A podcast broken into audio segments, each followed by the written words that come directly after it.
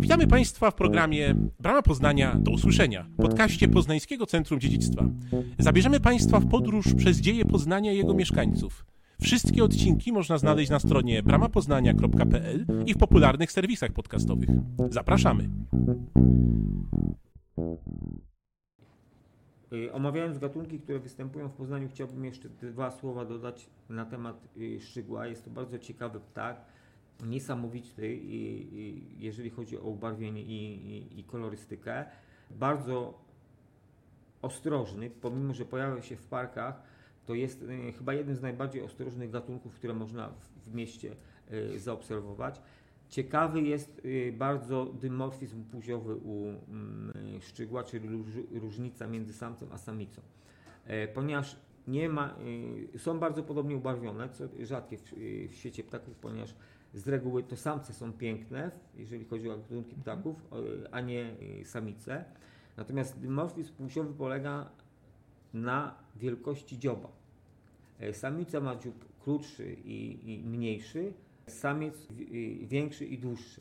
Ich podstawowym pożywieniem są e, nasiona i jeżeli te nasiona nie są pojedyncze, to najpierw w dziobie y, czy do stołu zasiada samica i zjada nasionka y, z wierzchu, a potem y, y, zaczyna żerować sam, samiec, który potrafi wydobyć na, nasionka, które są położone y, głębiej. To jest bardzo ciekawy fakt, wydaje mi się, no bo tak jak wspomniałem, co również jest ciekawe, w świecie ptasim e, no, szata godowa samca jest po prostu piękna i odwrotnie niż w świecie ludzi, no to samce są atrakcyjne wizualnie, samice mniej. Jest w tym pewna logika po prostu. Mianowicie taka, że samica ma większy udział w wychowaniu y, młodych, w związku z tym musi być mniej y, zauważalna.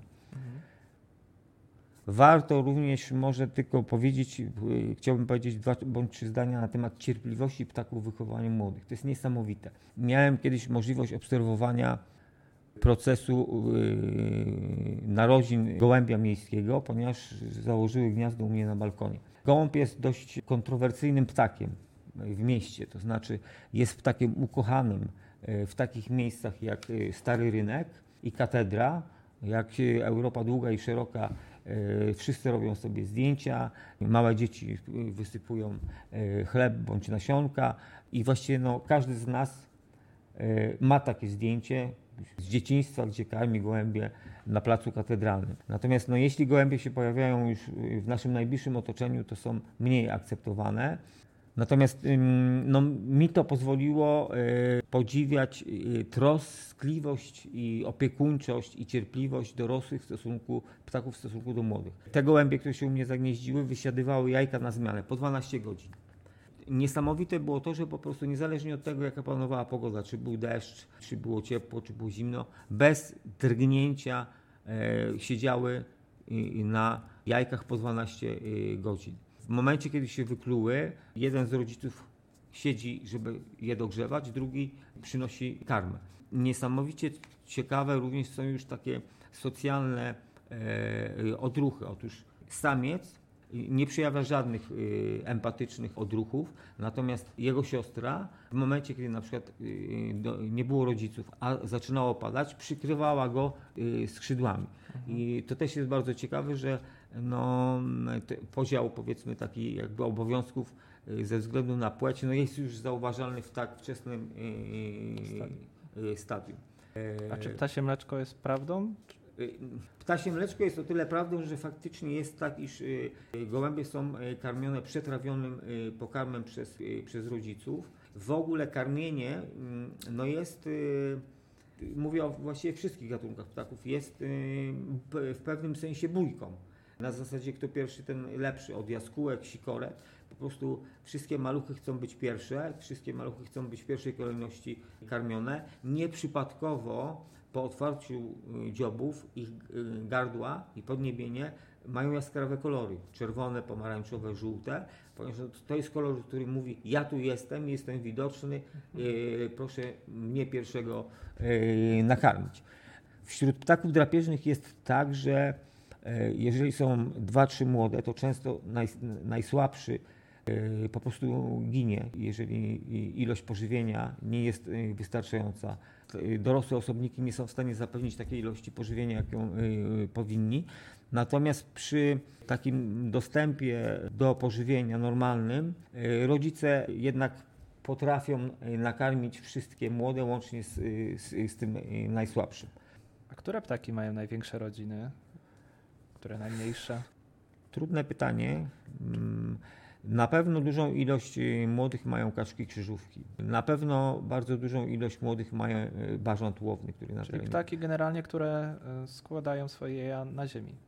Można tak powiedzieć, chociaż myślę, że to jakby przynależność gatunkowa bardziej o tym decyduje.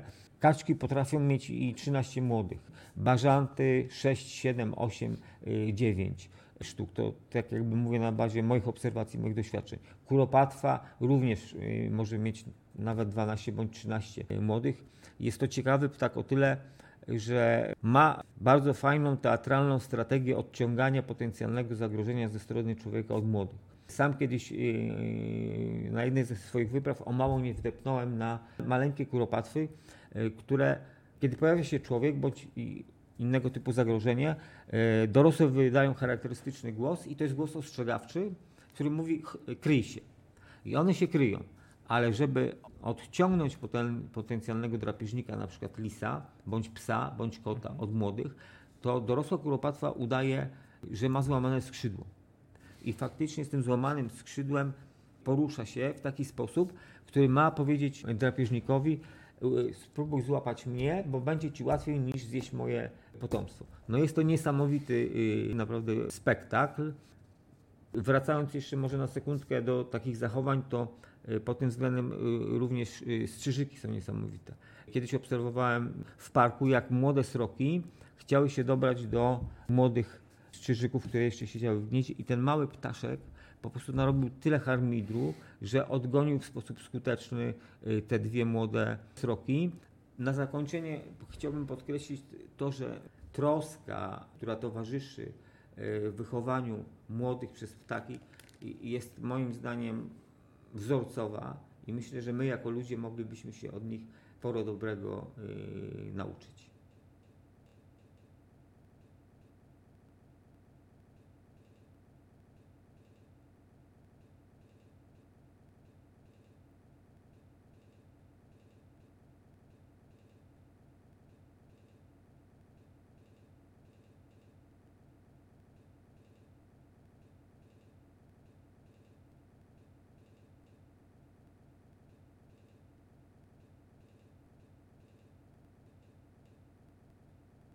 Czy jest trochę tak, że zgodnie z ptakami możemy ustawić sobie zegarek? Bo są różne godziny chyba bytowania, prawda? W pewnym sensie tak.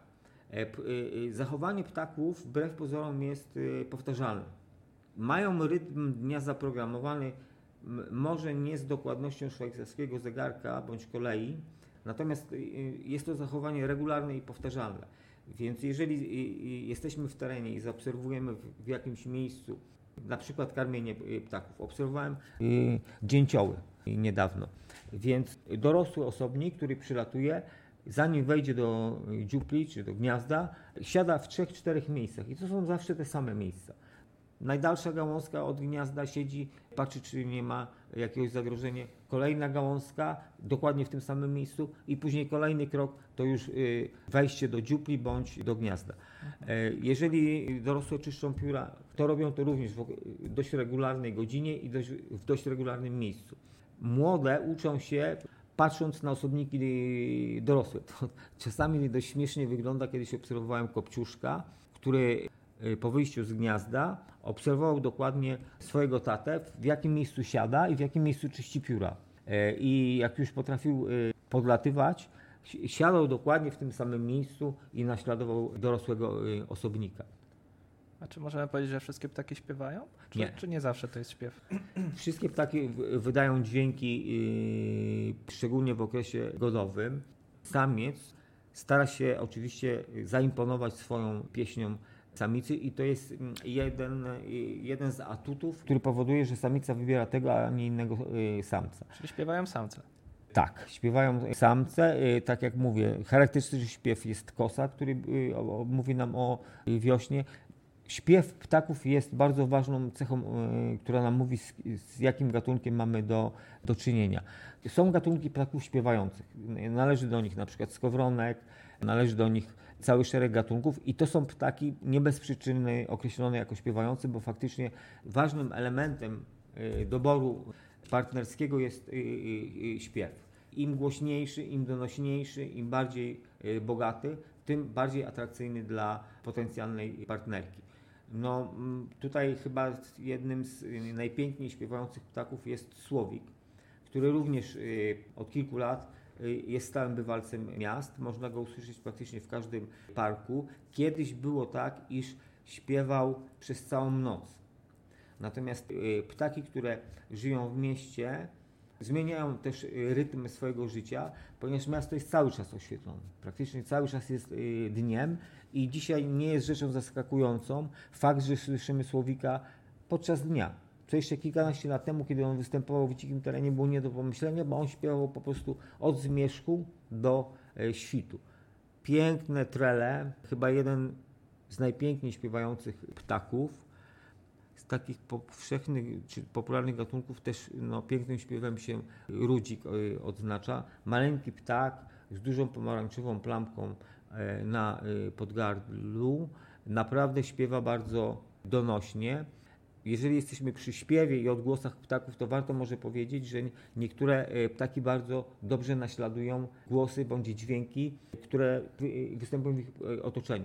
W Polsce na przykład na wsiach Ludzie często łapali szpaki, ponieważ jest to gatunek, który świetnie naśladuje na przykład skrzypienie drzwi, bądź takie e, powtarzalne dźwięki, które e, słyszy. Nie dorównuje oczywiście pod tym względem pa, y, papugom, ale no, uczy się miauczenie kota na przykład w swoim repertuarze ma i tak jak mówię, stąd na wsiach dawniej ludzie łapali szpaki, przetrzymywali je w klatkach, ponieważ wydawały, uczyły się różnych ciekawych dźwięków. Sikorka bogatka ponoć według naukowców potrafi wydobyć ze swojego gardła 350 y, y, melodii, więc to chociaż śpiew gotowy jest dość ubogi i, i, i powtarzalny. Sójka jest pod tym względem ciekawa, ponieważ potrafi perfekcyjnie naśladować głos myszołowa. Kiedyś y, rano obudził mnie głos myszołowa w moim pokoju w domu rodzinnym no i to mi się wydawało dziwne i podejrzane. Mówię, kiczort, przecież tutaj myszołów, cud by się stał, gdyby e, usiadł, e, bo przy oknie rośnie piękna brzoza. No i wstałem z łóżka, ale powolutku spojrzałem przez zasłonkę no i kogo zobaczyłem? Zobaczyłem sójkę. Także no to jest ciekawe, bo ona naprawdę w sposób perfekcyjny potrafi y, naśladować głos myszołowa. Niektóre ptaki wydają dźwięki takie, że słysząc je gdzieś tam przed wieczorem bądź w nocy, no można dostać zawału serca. Między innymi czapla siwa wydaje tak dziwny y, dla ludzkiego ocha, y, ucha, przepraszam, y, y, odgłos, że no jeśli nie, wie, nie wiemy z czym mamy do czynienia, to naprawdę włosy się na głowie jeżą. No pewnie sowy tutaj pod tym względem tak. potrafią przerazić. Sowy również, tak. No, sowy mają niesamowity głos. Y, jest ponoć para puszczyków, niestety nie dostąpiłem jeszcze zaszczytu takowego, żebym je zobaczył na Dębinie. Tam też rezyduje regularnie show zwyczajny. Sowy no, mają niesamowity głos, stąd w kulturze wiejskiej często były uznawane za takich, które potrafią przeczuć śmierć człowieka. Powiem szczerze, że w dzieciństwie miałem jedną z najpiękniejszych ornitologicznych przygód z, z puszczykiem. Ponieważ mieszkałem w małej miejscowości, y, wszyscy wiedzieli, że interesuję się y, ptakami, więc wszystkie dzieciaki, jeżeli znalazły jakiegoś rannego ptaszka, przynosiły je y, do mnie do domu. Często w kartonach po butach bądź innych kartonach miałem 10-12 podopiecznych. E, młode, które mają bądź nawet dorosłe złamane skrzydła jest bardzo trudno wyprowadzić, ponieważ ich e, kości są w środku puste, mają e, takie próżniowe przestrzenie. No, jest to element ewolucyjny, który pozwala im latać. Naprawienie złamanego skrzydła jest rzeczą bardzo trudną. Natomiast ta moja najfajniejsza przygoda ornitologiczna polegała na tym, iż udało mi się młodego puszczyka poprowadzić w taki sposób, że go odchowałem i wrócił do swojego pierwotnego środowiska. To było niesamowite po prostu y, przeżycie, pozwalające zachować, y, obserwować z odległości jednego metra y, no, życie młodego puszczyka. Właściwie w jego wychowaniu pomagali mi wszyscy w tejże miejscowości, w której się wychowałem, bo jeżeli miał ochotę na ryby, jechałem szybko nad staw, żeby złapać parę e, karasi srebrzystych bądź złocistych. Jeżeli mi nie brały, to znajomi mówili, wiedzieli w jakim celu chcę je złowić, więc dawali mi swoje e, ryby.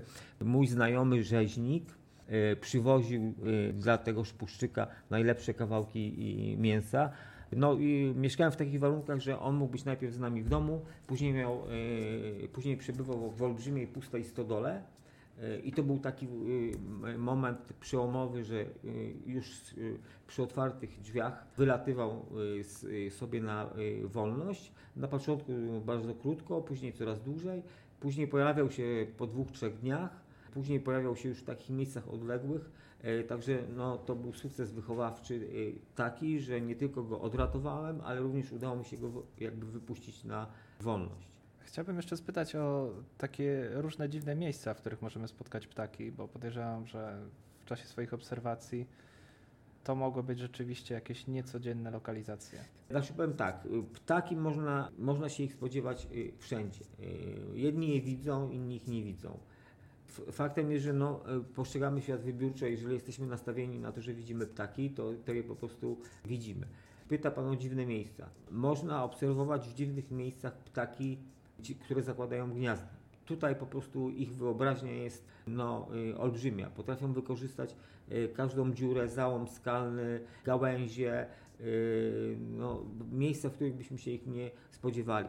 Czasami mm, są to tak wąskie szpary, że nie sposób uwierzyć, że są w stanie młode wystawić na przykład główkę, żeby odebrać od dorosłych pokarm. Niestety jest tak, że pojawiają się też w miejscach mało atrakcyjnych wizualnie, ale zasobnych w pożywienie. Mam tutaj na myśli śmietniki.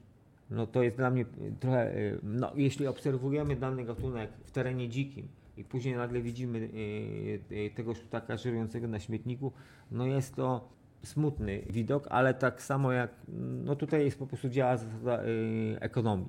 No i też same gniazda czasem wplecione jest jakiś sznurek niekoniecznie. Tak, y, o, dobrze, że Pan o, o, o, tym mówi, ponieważ wrócę tutaj na chwilę do y, szczegółów i nie tylko. W trakcie y, remontu y, basenu na terenie y, parku Kasprowicza to nowe miejsce, mianowicie boisko do siatkówki.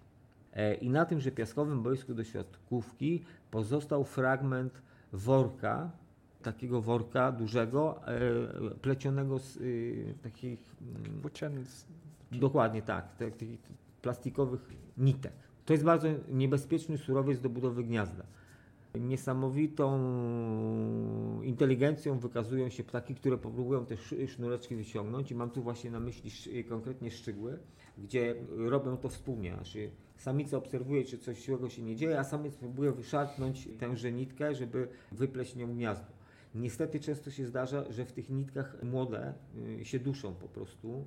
Kiedyś y, worki były butowe, więc y, nawet jeżeli gdzieś on okręcił się wokół, nie wiem, nogi, skrzydła e, młodego ptaka, to on na tyle szybko się utylizował, że właściwie była szansa, że, że ptak no, wyjdzie bez szkody z tego splątania. Natomiast no, te plastikowe nitki są po prostu bezlitosne, e, jeśli chodzi o, o ptaki.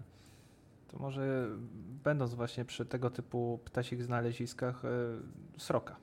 Sroka i ta, jej zamiłowanie do błyskotek. Czy to jest prawda, czy to jest... Nie, naukowcy poświęcili temu sporo czasu, żeby e, bądź potwierdzić, bądź zanegować fakt tego, że sroka lubi przedmioty błyszczące.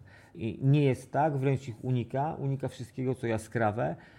Natomiast może faktami, faktem, który ludzie mniej znają, to jest pierwszy taki fakt, że sroka jest niesamowicie inteligentnym ptakiem. Jest jedynym ptakiem, który podobnie jak kilka zaledwie gatunków ssaków, przechodzi tak zwany test lustra. Polega to na tym, że sroka widząc siebie w lustrze ma świadomość tego, że to jest ona, My jako ludzie zdobywamy, e, przechodzimy ten test w wieku 8 miesięcy. Więc tutaj świadczy to o, o, o inteligencji naprawdę yy, strok.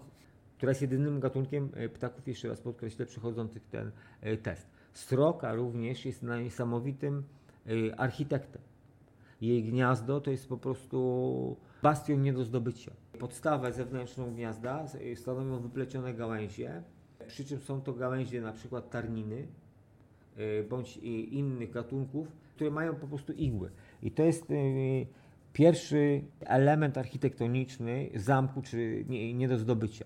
Następna e, warstwa gniazda to jest glina i piach, które są tak twarde jak, y, jak kamień i dopiero później na tą warstwę jest już położona kołderka, czyli pierze i, i, i pióra.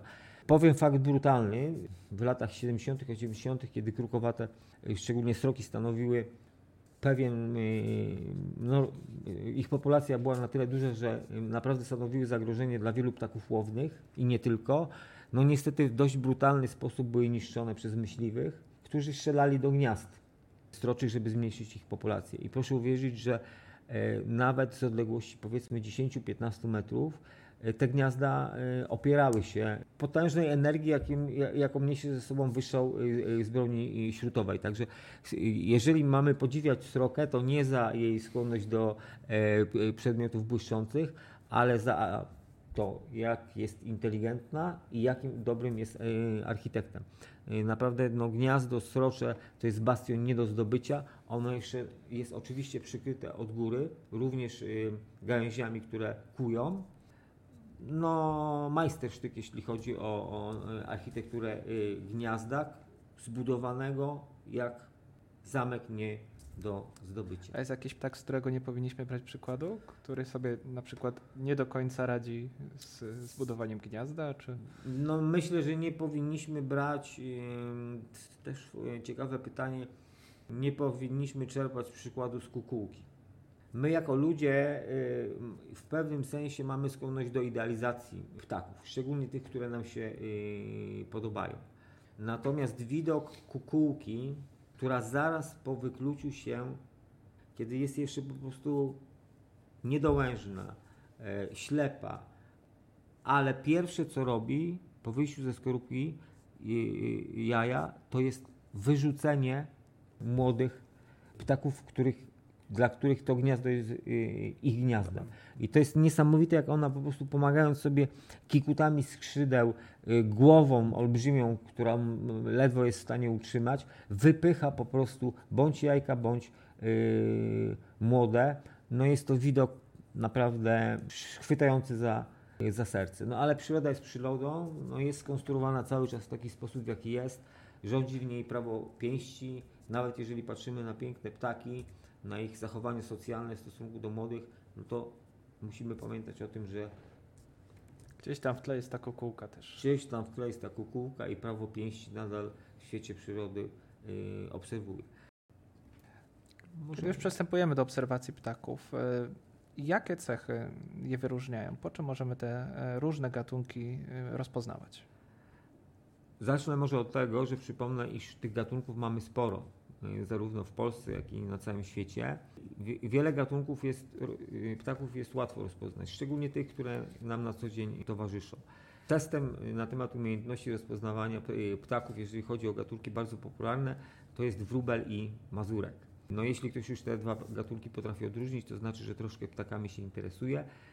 Mazurek od wróbla różni się tym, iż mm, na policzku ma ciemną plamkę.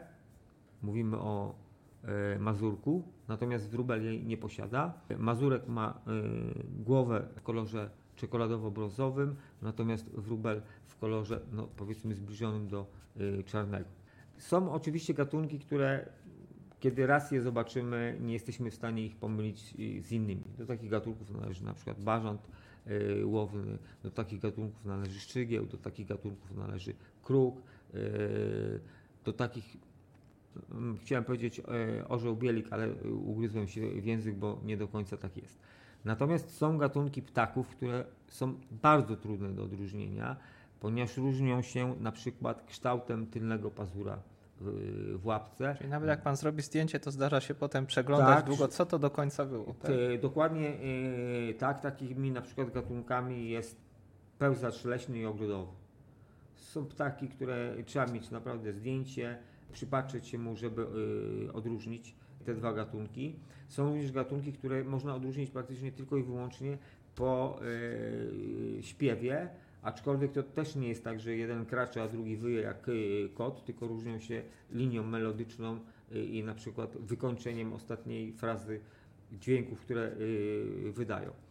Natomiast są pewne ułatwienia, dzięki którym mając, zdobywają coraz większe doświadczenie, a to doświadczenie po prostu zdobywamy w terenie, e, no, można w miarę szybko e, nauczyć się rozpoznawania ptaków. Tych cech jest dość dużo i pierwsza rzecz to jest wielkość taka. Ta wielkość y, to jest y, rozpiętość skrzydeł y, i długość ciała ptaka.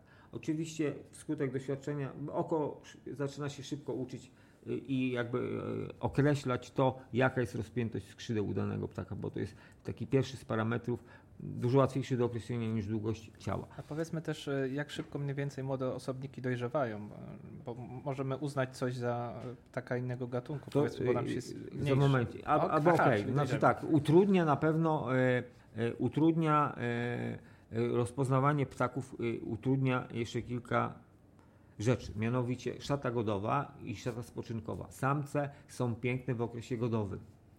Natomiast w okresie y, niegodowym ma, mają tak zwaną szatę spoczynkową i one fakty, faktycznie są bardzo podobne do samic. Tak na przykład jest y, z niektórymi gatunkami kaczek. I to jest, i, i to jest jakby dodatkowy element różnicujący. Kolejnym elementem takim różnicującym y, w, w ramach gatunku to jest upierzenie ptaków młodych. Niektóre z nich się, y, są zbliżone do upierzenia rodziców, a niektóre są y, zgoła inne. Szata godowa mewy śmieszki różni się tym, a mówię o niej nie bez przyczyny, ponieważ dach transparentnego przejścia tutaj nad Cybiną no jest bardzo dobrym miejscem bytowania właśnie mewy śmieszki. możemy rozwiać wątpliwości, że mewy nie tylko nad morzem, ale też tak, te tak. ptaki, które tutaj w Poznaniu nad Białe, które krzyczą, y, drą się w niebokłosy, co niektórych bardzo irytuje. Ja zrobiłem kilka zdjęć tutaj, gdzie naprawdę ten dach jest w 100% zasiedlony przez mewy, które siedzą jedna w, w drugą. I one w szacie godowej mają pięknie wybarwione na taki czekoladowy brąz głowy, natomiast w szacie spoczynkowej tego nie ma. Wrócę jeszcze do cech y, kolejnych takich dystynktywnych, czyli pozwalających określić y, gatunek ptaka. Y, czyli tak, mieliśmy wielkość, następnie śpiew. Bardzo charakterystyczne odgłosy są, tak jak mówiłem, kruka, bażanta, śpiew słowika, dźwięki podczas przelotów, na przykład gęsi gęgawy. To jest jedyna gęś, która w trakcie przelotów, będąc w powietrzu, odzywa się. Głos derkacza, głos bąka i to jest, są te głosy, często są słyszalne na bardzo dużą odległość. Derkacza, jest, derkacza głos jest słyszalny dla ucha ludzkiego z odległości 2-3 y, km. Y, podobnie jest z bąkiem. Y, bąk jest gatunkiem czapli, prowadzi bardzo skryty tryb życia, naprawdę zobaczenie go w, w naturze to jest y, praktycznie y, no, y, cud, podobnie jak bączek. A jest to możliwe w Poznaniu? Nie, nie jest to możliwe w Poznaniu, ale są miejsca niedaleko Poznania, gdzie to jest możliwe. To jest ptak, który unika kontaktu z, z człowiekiem, bardzo trudny do wypatrzenia, bo żyje głównie w trzcinowiskach, gdzie żeruje, gdzie zakłada gniazdo. Rzadko pojawia się na takim otwartej wodzie. Natomiast no, jego głos jest fantastyczny i słyszalny z bardzo dużej odległości. To jest głos dokładnie taki, jakbyśmy dmuchali w pustą butelkę. Takie i słychać go po prostu z, z, z bardzo dużej odległości. Niesamowitą pieśń godową ma ptak, który się y, nazywa głuszcem. Tak żartobliwie mówiąc, jest to indyk domowy w dzikiej y, wersji. Olbrzymi, piękny ptak który ma niesamowitą pieśń godową składającą się z czterech powtarzalnych fraz. E, przy czym e, w jednej z nich, która się nazywa szlifowaniem, ptak głuchnie na półtora do dwóch sekund. Jest całkowicie głuchy, e, ponieważ podnosząc głowę do góry ma tak skonstruowane połączenie dolnej i górnej pokrywy dzioba, że e, takie fragmenty kostne zakrywają aparat słuchowy i do tego jeszcze jest wydzielana taka substancja z cieczą, która powoduje, że jest głuchy podwójnie. Czyli jakby mamy z jednej strony kości, które e, zasłaniają kanał słuchowy i kropelka takiej wydzieliny. I to jest jedyny możliwy sposób podejścia e, głuszca, żeby mu zrobić piękne zdjęcie podczas stoków na sośnie bądź innym gatunku, bo z reguły toki są, mają na gatunkach drzew iglastych. I to jest niesamowite, ponieważ są te cztery frazy, one dość szybko po sobie następują i nagle ma Pan półtorej sekundy, żeby zrobić krok do przodu. Ponieważ podchodzi się je, w, w, kiedy jest jeszcze praktycznie ciemno, proszę mi wiedzieć, że to jest po prostu niesamowita sztuka, bo zastygamy w takiej pozycji, w, w każdej możliwej, po prostu liczymy szlif, ciach, ciach i trzeba y, stanąć.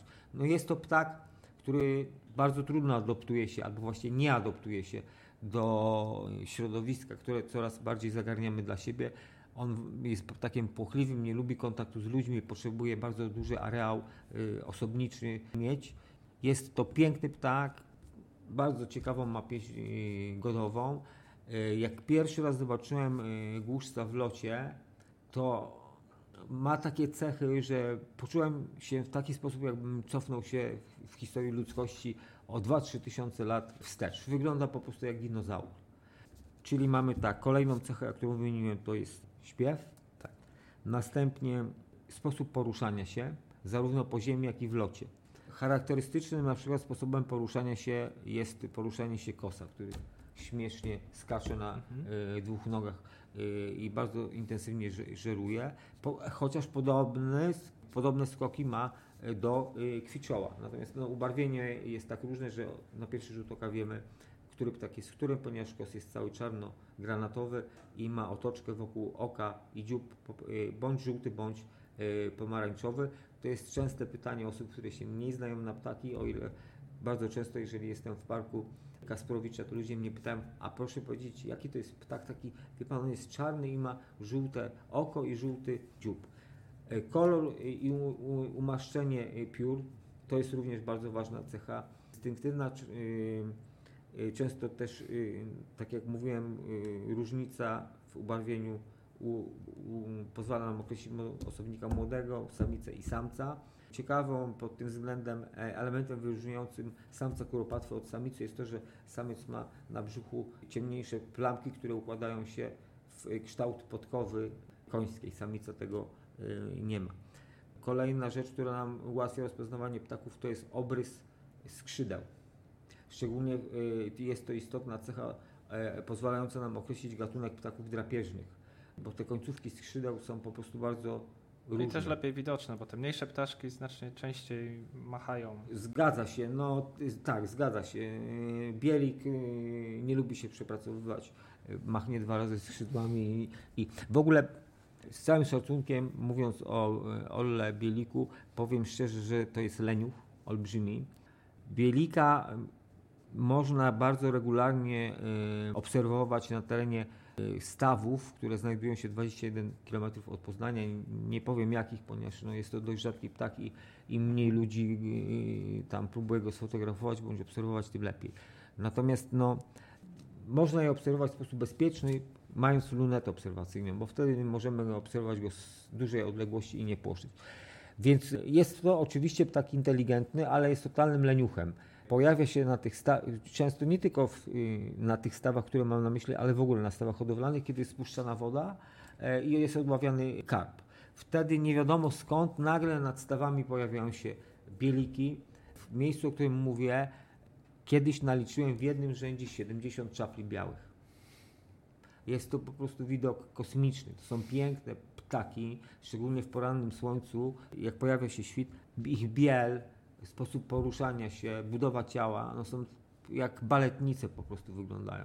I no, nie, nie wiem jak się dowiadują, jaką tą pocztą pantoflową mają, że nagle pojawia się ich taka ilość. Podobnie czapli e, siwych, podobnie e, bielików, którym z reguły towarzyszą wrony, które nie są w stanie na przykład konsumować e, potężnego karpia, ale za to bardzo e, szybko wyczyszczą resztki po rybie, którą w pierwszej kolejności zjadł bielik. Byłem świadkiem naprawdę polowania na karpie, które polega na tym, że są w tych stawach często takie betonowe wypusty, tam siada bielik, no jeżeli karp, który praktycznie no, ledwo co jest w stanie pływać przy spuszczonej wodzie, znajdzie się w odległości łapy bielika, on po prostu wyciągnie E, trudno to polowaniem nazwać nawet. Trudno to nazwać polowaniem, dokładnie tak.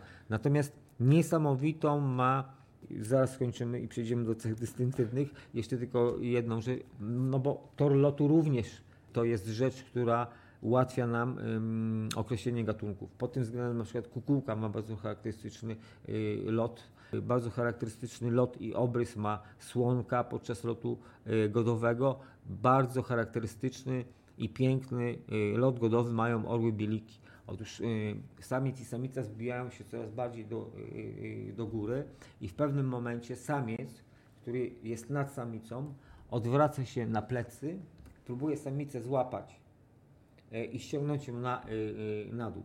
To może to się wydawać brutalne, ale wygląda to po prostu pięknie. No jeżeli weźmiemy pod uwagę, że ich rozpiętość skrzydeł jest chyba od 2,30 2,30 m do 2,50 m, to proszę sobie wyobrazić, jak ten balet podniebny yy, wygląda.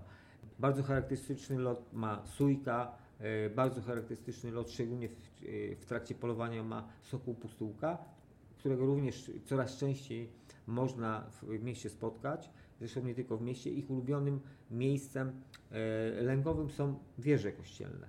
Tutaj jest tu na trasie między mostami a jest jedna para lęgowa pustułek, które bardzo y, można często zobaczyć, jak wysiadują y, na liniach wysokiego napięcia. One w bardzo charakterystyczny sposób y, mają bardzo charakterystyczny sposób lotu podczas polowania. Mianowicie on polega na tym, że pustułka potrafi zawisnąć w powietrzu na kilkanaście sekund, machając dość szybko skrzydłami. Nie jest w tym tak dobra jak koliber, ale zasada jest y, podobna.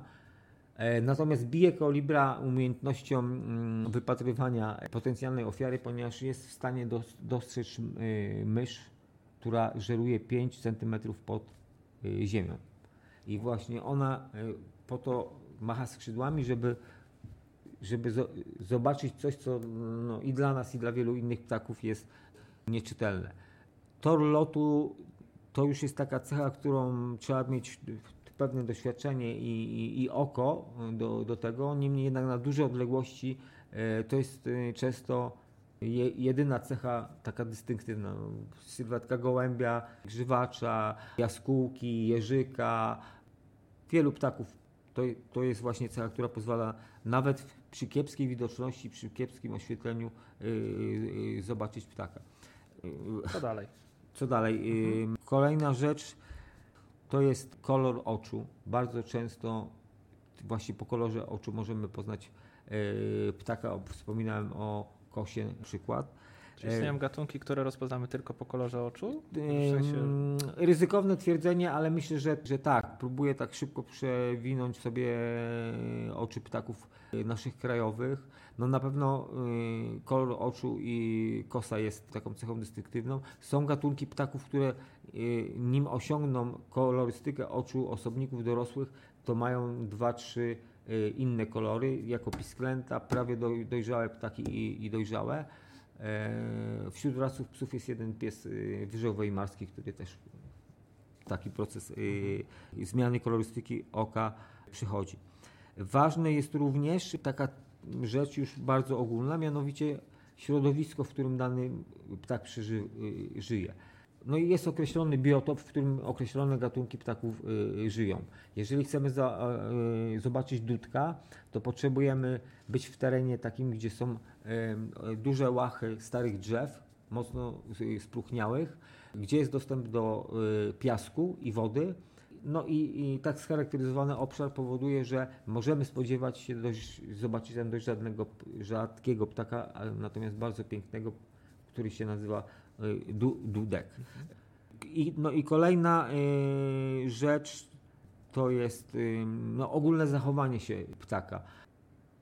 To chyba by były najważniejsze y, rzeczy. Jeszcze tylko przy obserwacji taką ważną poradę praktyczną miałbym, mianowicie Warto mieć ze sobą przewodnik do oznaczania gatunków y, ptaków, bądź to fizycznie jako książkę. I tutaj większość ludzi, którzy obserwuje i fotografuje ptaków, e, korzysta z, y, z y, takiego przewodnika Collinsa. Mhm. E, Natomiast no, oczywiście równie przydatne jest mieć ze sobą smartfona, e, bo naprawdę w wersji elektronicznej jest cały Collins i, i, i nie tylko. Są strony, które mają głosy ptaków nagrane lepiej czy gorzej. Więc w momencie, kiedy widzimy ptaka, na bieżąco warto sprawdzać, bo widzimy, jaki on ma kształt ogona, czy ma kryzę nad okiem, czy nie ma. I później w domu jest to ciężko sobie otworzyć yy, w pamięci. A tak, no ta sku- skuteczność oznaczania ptaków jest większa po prostu. W tym miejscu, drodzy Państwo, ponownie przerywamy naszą rozmowę i zachęcamy do śledzenia naszego profilu na Facebooku, naszej strony internetowej, tak aby nie przegapić kolejnego odcinka. Zapraszamy serdecznie. Dziękujemy za uwagę i odsłuchanie naszej audycji. Przypominamy, że wszystkie odcinki można znaleźć na stronie bramapoznania.pl i w popularnych serwisach podcastowych. Zapraszamy także do obejrzenia naszych filmów dostępnych na kanale Bramy Poznania w serwisie YouTube. Brama Poznania, do usłyszenia. Do usłyszenia. Do usłyszenia.